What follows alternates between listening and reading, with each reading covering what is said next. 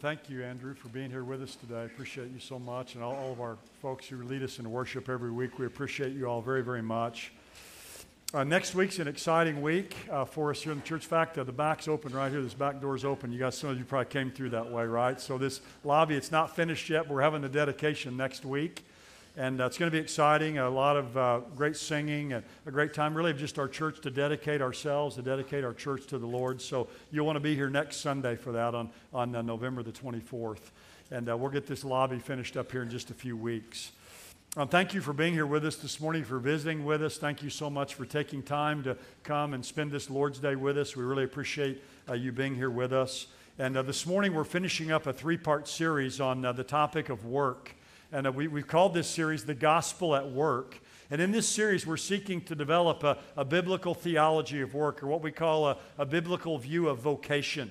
And uh, we, we, what we want to do in this series, what I hope God has been doing in our lives, and I hope He'll continue to do, is to help us seamlessly connect our uh, Sunday worship to our Monday work. We want to uh, connect what we do with most of our waking hours uh, to the gospel.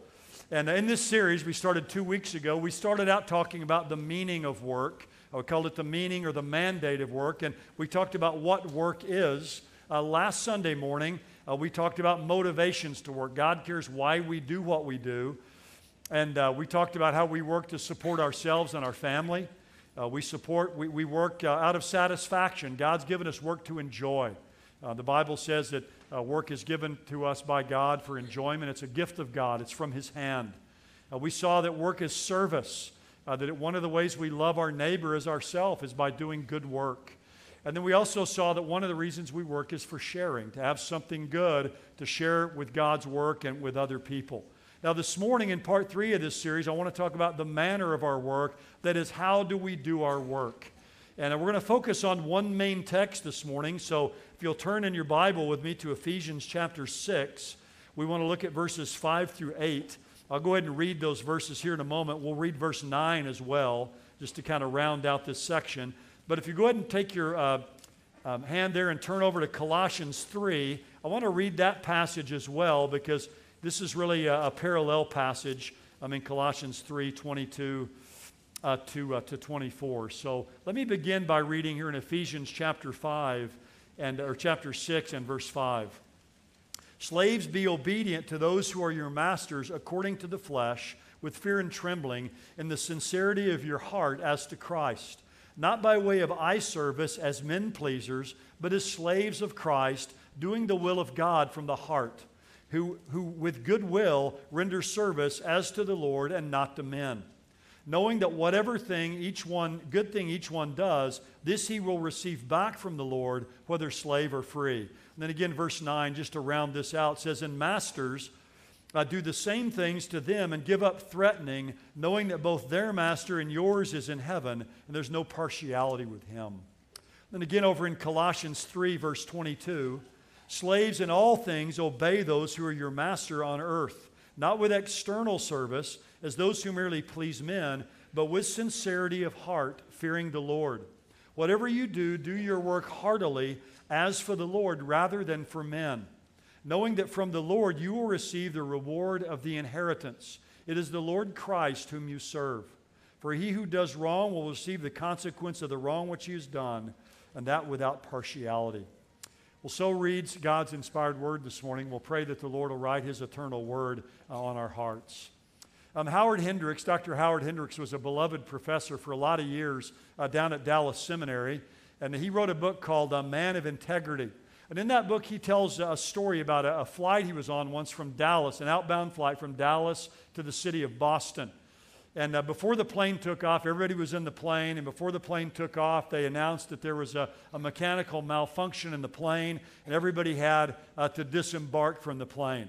Now, we've all been there before and had that happen, right? It's not a pretty sight. I mean, people don't like that. They become very uh, much complaining and griping and disgruntled. And uh, so there was a very, very long delay. And finally, they get everybody back on the plane again. And after uh, all these disgruntled passengers are back in the plane and uh, kind of, uh, you know, letting their, their, uh, their bad attitudes be known, the, uh, the uh, flight attendants, when the plane finally gets up in the air uh, enough, that they go around and begin to serve the snacks and refreshments. Of course, they're giving everybody all the extras they want, you know, trying to offer a peace offering, whatever they can do to kind of calm people down. And uh, there was one man, though, that was especially rude and obnoxious. He's very demanding with the flight attendants. And Dr. Hendricks said he noticed one specific flight attendant uh, treat this unpleasant man with, with uh, class and dignity and professionalism. Uh, she was unruffled by him. She, uh, when he was uh, rude, she was polite. When he was uncaring, she was kind. And so he was so impressed with this that after they got finished handing out the refreshments and all of that, and we're back there standing in the galley area, he went back there to commend uh, this flight attendant for her work and her attitude. And he told her what a good job she did and how impressed he was, and that he was going to write a letter of commendation to American Airlines on her behalf. And in response, she said this Thank you, sir, but I don't work for American Airlines. Now, he was baffled until she added these words I work for Jesus Christ. Now, I love that. that that's classic. There she was at 33,000 feet working for Jesus Christ, beautifying the gospel um, of Jesus Christ. And this story reminds us of a very important point, and that, and that is that one of the best places to put the gospel to work is at our work. Fact, someone has said it like this a primary work of the church is the church at work. One of the primary works we do is when we go out and we're unleashed in the community to do the work that God's called us to do. Our, our jobs are platforms for us to put the gospel on display, to beautify the gospel. So we're to live out our faith at work. We who are in Christ are to allow Christ to have a pervasive influence and a bearing on why we work but also how we do the work that God's called us to do. I read a story a while back about a, a man who needed to get a shoe repaired, and he rushed to the shoe store. He got there exactly at 5 o'clock when the store closed, and he looked at the parking lot and it was empty, so he figured it was closed, but he went ahead and went and tried the door anyway, and to his surprise, uh, the shoe repairman was still there. He said, I didn't think anyone was here, but he says, uh, he says, I'm glad I got here on time. And the repairman said, You uh, come, on in, come on in. He said, I'm just getting ready to go home. And the guy said, Well, you're getting ready to go home. He says, I just got here and I didn't see any cars out in the parking lot. How are you going to get home? And the shoe repairman pointed over to the corner of his shop and he said, See those stairs over there? He says, I live up there. I just work down here. And I like that because that's the way it should be for every one of us as believers in Jesus Christ. We live up there, if you will, but we work down here. And the fact that we live up there and have a relationship with Christ should transform uh, the way that we work. Our faith in Christ should transform our lives, but it ought to transform our work as well. Our Sunday worship should seamlessly connect uh, to our Monday work. Now, our text this morning begins with the word slaves. And I don't want to spend a lot of time talking about slavery in the first century. That's not really the, the main focus of, of this study. But I will mention that that's the context here of this passage.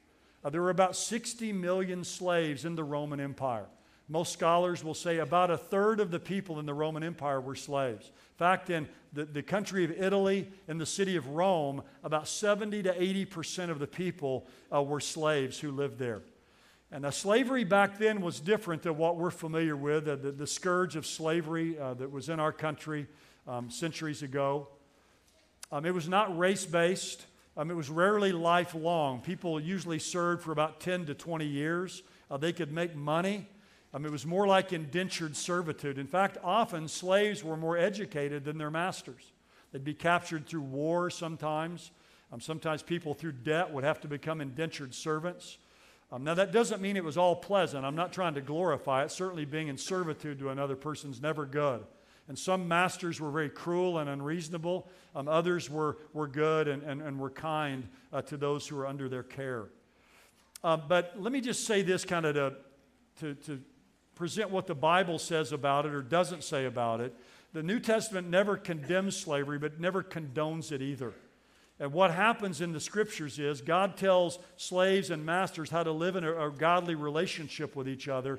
And over time, as Christianity spreads and the gospel spreads, the Roman Empire was transformed. Uh, here's the way Abe Kuruvilla, who teaches at Dallas Seminary, um, he's got a, a commentary on Ephesians. He says it like this Christianity's emphasis has always been on the transformation of individuals who will in turn influence society and not the transformation of society, which will then transform individuals.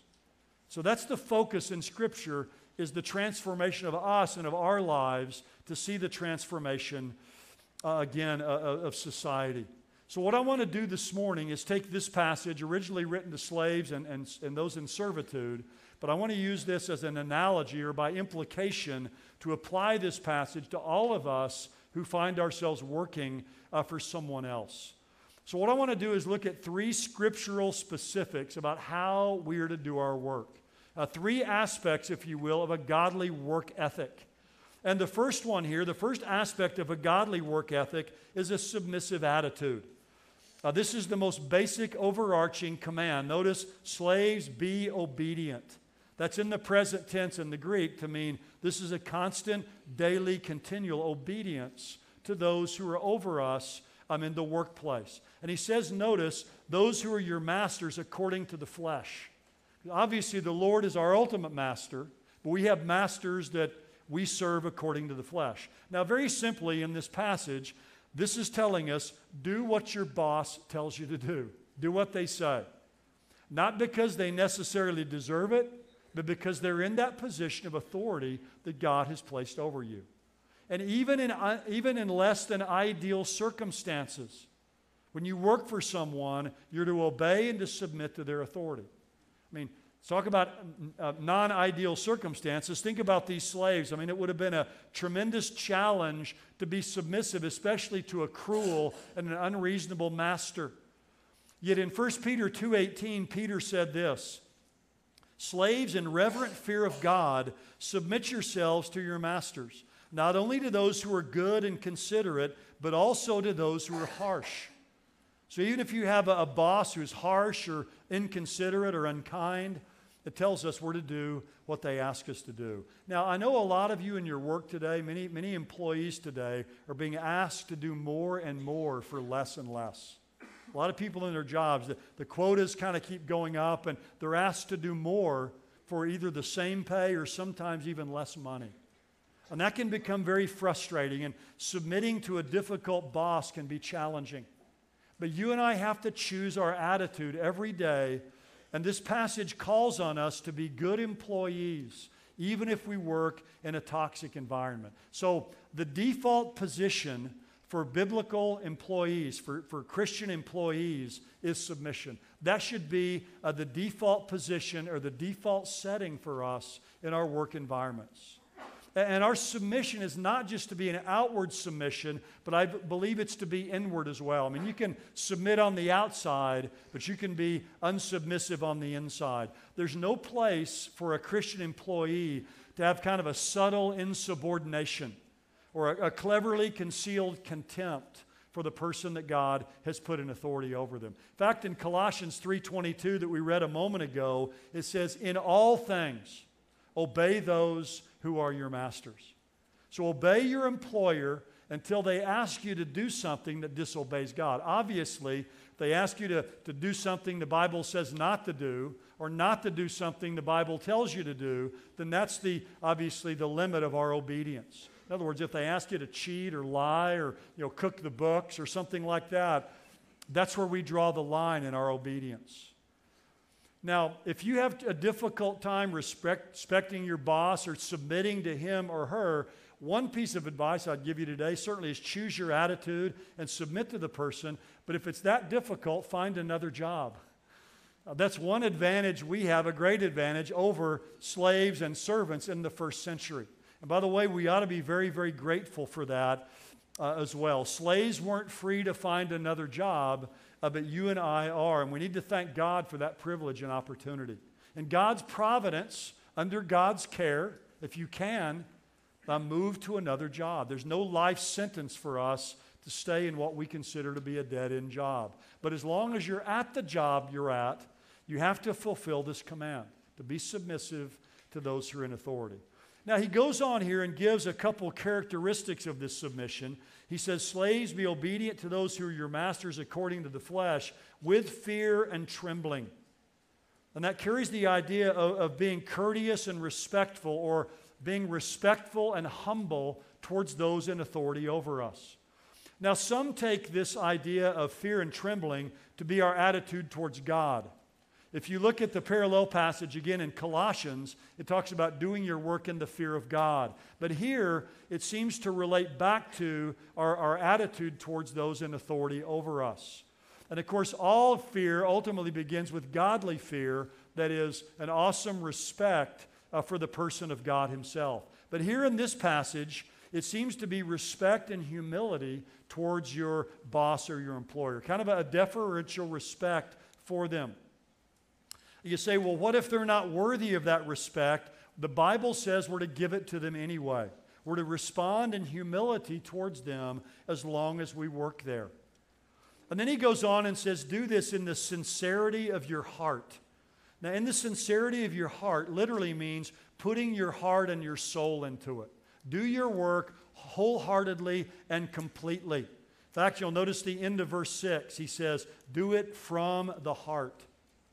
So we're to do our work not just trying to get by with the minimum, but we're to be fully engaged and give our heart and our mind to it, to be uh, single minded and focused on what we do. Now, most of you know this, but there's a lot in the Proverbs about work. Um, I've never looked this up myself, but I, I got this from a person I respect greatly that says there's more Proverbs that talk about wise speech than any other topic. Now, that's interesting because what comes out of our mouth is what's inside our heart. So there's more proverbs, according to an expert I read, about wise speech than any other topic. But the second largest number of proverbs deal with work and what we get from work, and that is money. So most proverbs about speech, but number two, and, and number two and three, you would say, are work and money. And the Proverbs have a lot to say about slothfulness, about being a sluggard or being lazy, about having a poor work ethic. In fact, there are some outlandish excuses given to avoid work in Proverbs. If you don't think God has a sense of humor, listen to this verse here. This is Proverbs 26, 13, 14, and 15. It says this A sluggard says, There's a lion in the road, a fierce lion roaming the streets. In other words, I don't want to go out of the house. There might be a lion out there that will get me. You talk about dumb excuses or wild, outlandish excuses. I can't leave today. There might be a, lion roaming in the streets that'll get me. And then it says this as a door turns on its hinges, so a sluggard turns on his bed. That's a graphic picture. It's like a door on its hinges, just turning over, you know, in bed, just kind of flopping over back and forth, not getting out of bed to go out and to be productive for the day. But here's the best one a sluggard buries his hand in his dish and he's too lazy to bring it to his mouth. Now, that's lazy. I mean, you, you put your hand there to get some food and you're too lazy to even bring the food uh, to your mouth. Again, if you don't think God has a sense of humor, just picture these different uh, scenes in your mind. There's a lot of funny slogans out there about laziness. One I like is someone said, I find work fascinating. I can sit and watch it all day. That's the way some people are. This is a good one. Somebody had these words put on their tombstone. Well, at least I don't have to wake up anymore. That's a lazy person. That's all, all they're thinking about. But Proverbs has a lot to say about laziness, but it also, on the flip side, has a lot to say about being diligent in work. I mean, Proverbs 10:4, it says, "The hand of the diligent makes rich." I mean, one of the ways that God provides for us is through diligent work. Proverbs 12 24, the hand of the diligent shall rule. Proverbs 13 4, the soul of the diligent is made fat. Again, we could go on and literally read dozens of verses from Proverbs about work. But working hard and doing our work well and being conscientious. God honors diligent hard work. And by the way, this applies if you're employed by someone in the workplace, if you own your own business, it applies to those of you who work in the home. And it also applies to those of you who are students. I'm at the 9:30 service. We have a lot of students from UCO that kind of sit in this area. And I was mentioning that in the service, and if you're a student, if that's your calling of God during the day for you, this point in your life, to do your best, to work hard in, in your studies and what God has called you to do. We see this throughout the Bible uh, Joseph and, and, Daniel and Nehemiah. Uh, these men that were on the cutting edge, if you will, they were sharp and efficient. Uh, these men were on their game every day. And we see that they were promoted by God and, and promoted by man on earth. Ecclesiastes 9:10 says, "Whatever your hand finds to do, do it with all your might." Take pride in the work that you do. Be on time and, and work hard and be diligent. Don't be lazy and sloppy and do subpar work. Be the best worker in your office or your factory or wherever it is uh, that God has placed you. There's a great quote by Jim Elliot, the great missionary. And this is a, a wonderful quote just to think about in your life. He says, Wherever you are, be all there. That's a great quote, isn't it? Wherever you are, be all there. If you're with your family, be all there. If you're at work, be all there. If you're having leisure, you have a time to get away from work, be all uh, there. Uh, don't just do the minimum. Ask constantly where you work, what can I do uh, to help? I read a quote uh, just yesterday in some final reading I was doing. It's a simple little statement, but I love this. Every day should be a day of service to the Lord.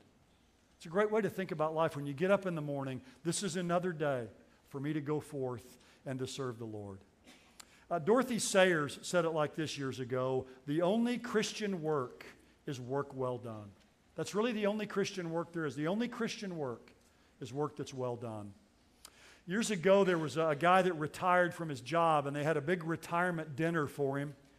And uh, the, the guest, the master of ceremonies, got up and said this As a token of our appreciation, we've created a special gold watch to serve as a reminder for your many years working with us. It needs a lot of winding up, it's always late, and every day at a quarter to five, it stops working. this reminder of his job years at the company, right? we're to do our job and we're to do our job well. Uh, I read a, uh, I actually watched online a, a, uh, speech of Martin Luther King Jr. Encourage you to watch it if you've never seen it. It's from April, April 9th, 1967, at a Baptist church in, uh, in Chicago. It's called The Street Sweeper. And of course, you know, uh, Dr. Martin Luther King Jr. was a tremendous orator. And at one point, he says this, and I won't be able to say it like he does it, but he says, If it falls your lot to be a street sweeper, Sweep streets like Michelangelo, like he painted pictures. Sweep streets like Beethoven composed music. Sweep streets like Shakespeare wrote poetry. Sweep streets so well that all the host of heaven and earth will have to pause and say, Here lived a great street sweeper who swept his job well. It's a great statement, a great motivation for us to do what we do and do it well. We ought to be known as diligent, wholehearted workers whatever we do. Again, whether it's in the home, whether it's in the workplace, whether it's at school. And then notice he adds these words here in verse 6 not by way of eye service as men pleasers, not with a view towards just impressing others.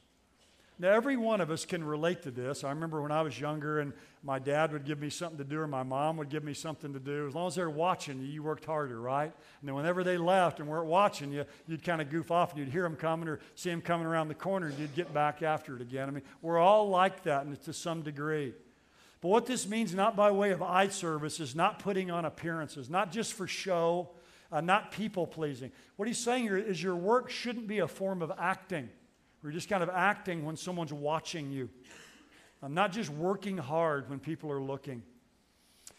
There's a, a, story I ran across just a couple days ago by Ray Stedman. You all know I, I quote him a lot. He was the pastor at uh, Peninsula Bible Church in Palo Alto, California for many years. I'd never heard this story before. He tells a story about a missionary um, to Africa who was responsible for getting a lot of the nationals in his area to do certain jobs.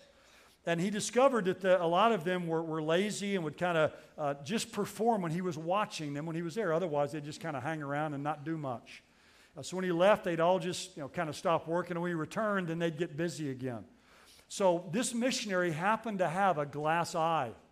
So he took his glass eye out one day and set it on a stump facing them where they were working. Now, I'm sure they were freaked out, first of all, to see a glass eye, but he sets it on this stump, and he found that when he would leave and come back, they were still working because they thought he was watching them uh, through this eye. But one day he leaves and he goes away and he comes back and he sees they're all just laying around again. And he wonders, what in the world? And he looks over there and realizes one of them had snuck up behind that eye and put their hat over it, over the top of it. So they all didn't think the eye was watching them anymore. Now that's eye service, isn't it? I mean, that's working to have somebody watching you. And he says here, don't work by way of eye service as men pleasers, but as slaves of Christ, doing the will of God uh, from the heart. So, the first key to a godly work ethic is a submissive attitude displayed through a deferential respect to our boss and diligence in the work God calls us to do. Now, the second key here to a godly work ethic is an awareness that you work for a sole audience. You work for a single audience. You and I need to know who we work for. We need to know who our real boss is. And whatever you do, you and I work for God. Now, whoever you are this morning, whatever your work is, you don't work for Chesapeake, uh, you don't work for OG&E, you don't work for the federal government, you don't even work for Faith Bible Church. What you and I do, we do for the Lord. We work for Him. And by the way, you're not even self employed. Some of you may say, Well, I don't work for anybody, I'm self employed. Well, you work for someone. We all do. We work for Christ. We ultimately work for Him. All work is done under His Lordship. And that's one of the reasons we know that all work is equal. It's all equal under the lordship of Christ. We see this in the text. Look at the end of verse 5. He says, As to Christ. Look at verse 6. As slaves of Christ. Look at verse 7. As to the Lord. He's saying, What you do, you do ultimately for Him. Over in uh, Colossians chapter 3, and verse 23, again, the passage we read earlier, he said, Whatever you do, do your work heartily as for the Lord rather than for men. We do what we do for God and for his glory. Uh, Johann Sebastian Bach, the great musician, the great composer, he signed all of his works with two sets of initials. He signed JSB for Johann Sebastian Bach, and then he wrote SDG, which stood for Soli Deo Gloria, which means to the glory of God alone. He did his work for the glory of God. Uh, Ray Kroc, the founder of McDonald's, said this once I speak of faith in McDonald's as if it were a religion. I believe in God, family, and McDonald's, but in the office, the order is reversed. That's the way a lot of people are. I believe in God and family and McDonald's, but when we go to the office, it actually gets reversed. But that goes strongly against the idea of our calling as Christians. Because I've emphasized this several times now. The primary calling for every one of us is not to some place or to something, it's to someone. The ultimate calling in our life is to God. It's to, to walk worthy of Him and to live our lives under His Lordship. So we're called above all else to serve Christ in and through our work, to do a good job, to be competent, to work hard, even when nobody is looking, because we know that the Lord of all things is watching us. Mean, in his book, um, Serving God, Ben Patterson tells this story. He says in his book, Lyrics, Oscar Hammerstein tells of the time he saw a picture of the top of the head of the Statue of Liberty taken from a helicopter. He was amazed at the detail and painstaking work that was done on the lady's coiffure. Hammerstein reflected that the sculptor could not have imagined, even in his wildest dreams, that one day there would be a transportation device that could enable people to look down on the top of the head of his creation. Yet he gave as much care to that part of the statue as he did to the face and the arms and the legs. And Hammerstein wrote this When you're creating a work of art or any other kind of work, finish the job off perfectly. You never know when a helicopter or some other instrument not at the moment invented may come along and find you out. And then Ben Patterson closes with these words. He says, The Lord, not our earthly boss, is ultimately the one before whom we do our work. He sees everything we do, big or small, hidden or revealed.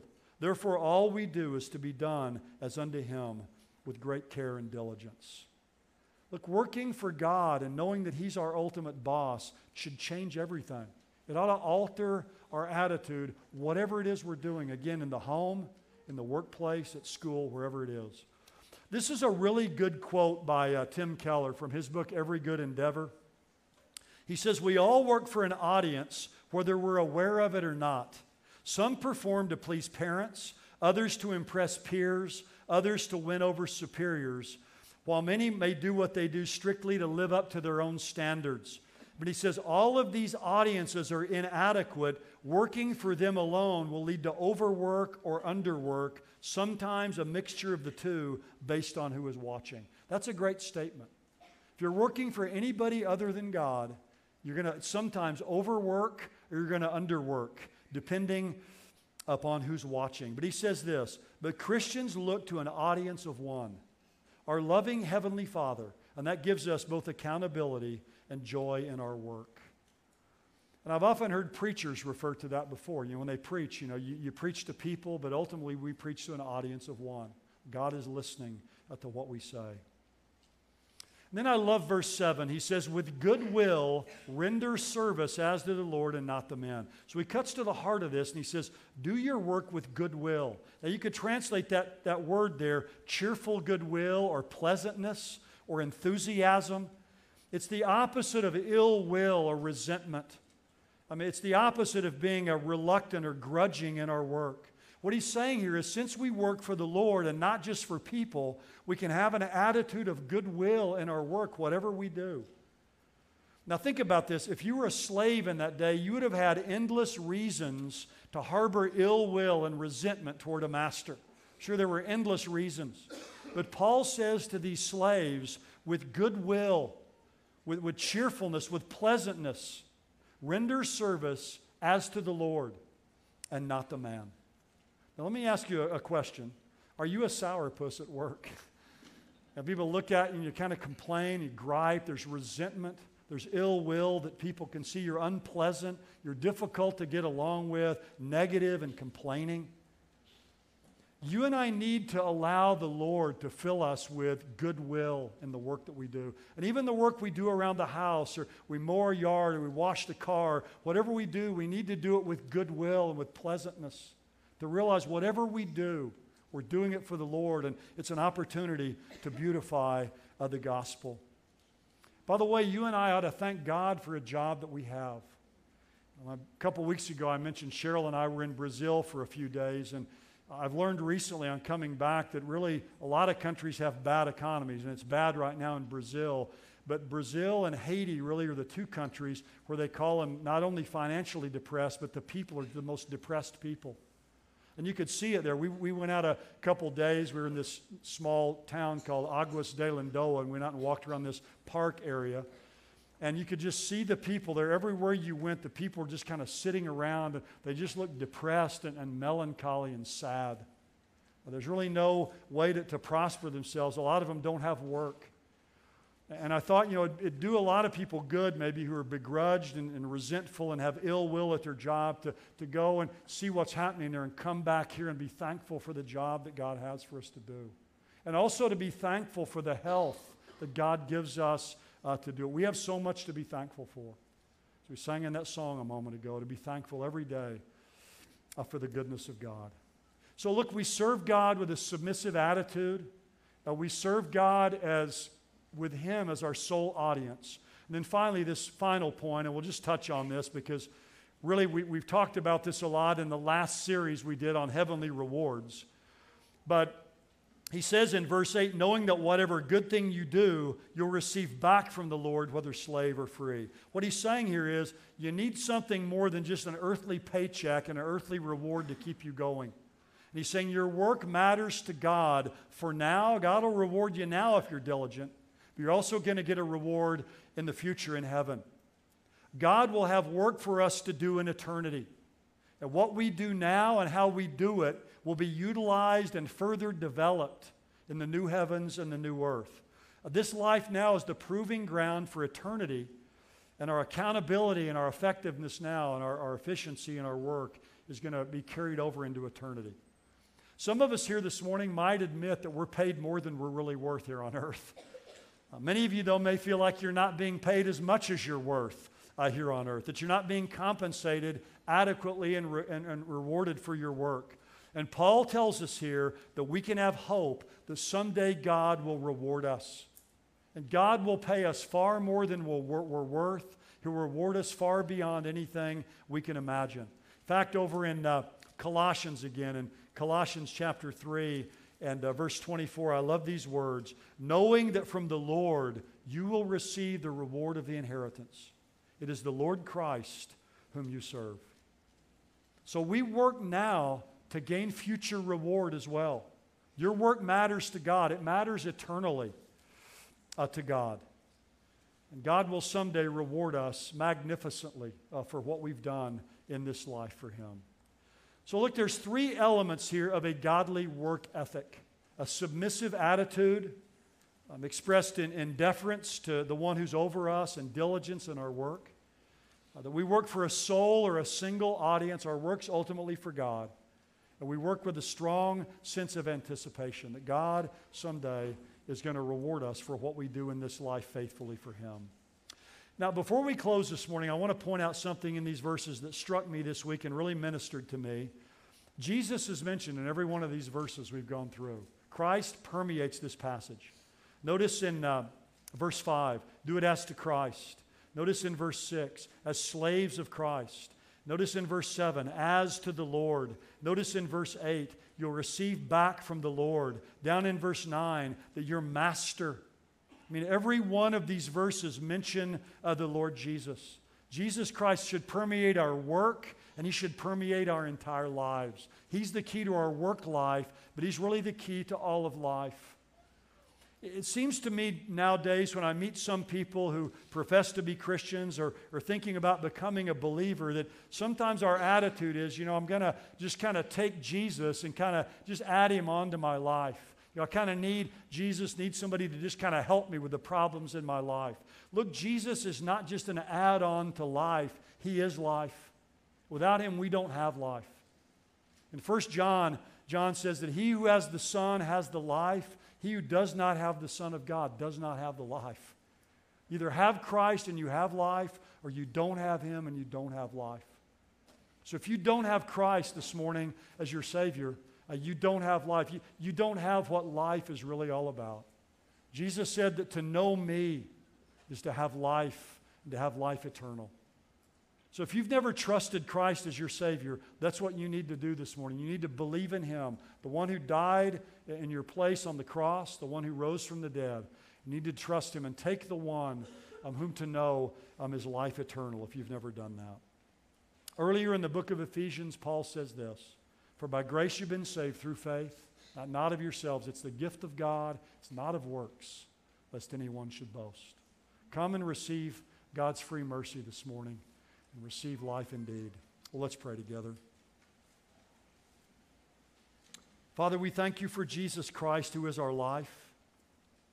We thank you that He's the one that we work for, but we thank you that He's done that great work for us that we could never do for ourselves.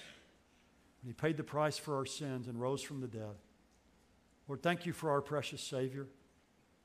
And I pray if there's anyone here this morning who's never met Him and found in him life eternal. They might do it right now as they turn to you, trust in Jesus Christ as their Savior. Father, for every one of us here, I, I pray that you'd help us to do the exceptional and ordinary things in our daily lives.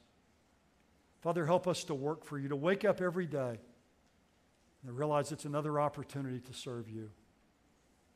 Well, Father, help us through our lives and through our work to beautify the gospel. And all we do to bring glory and honor to your great name, for you're worthy. We ask these things in Jesus' name. Amen.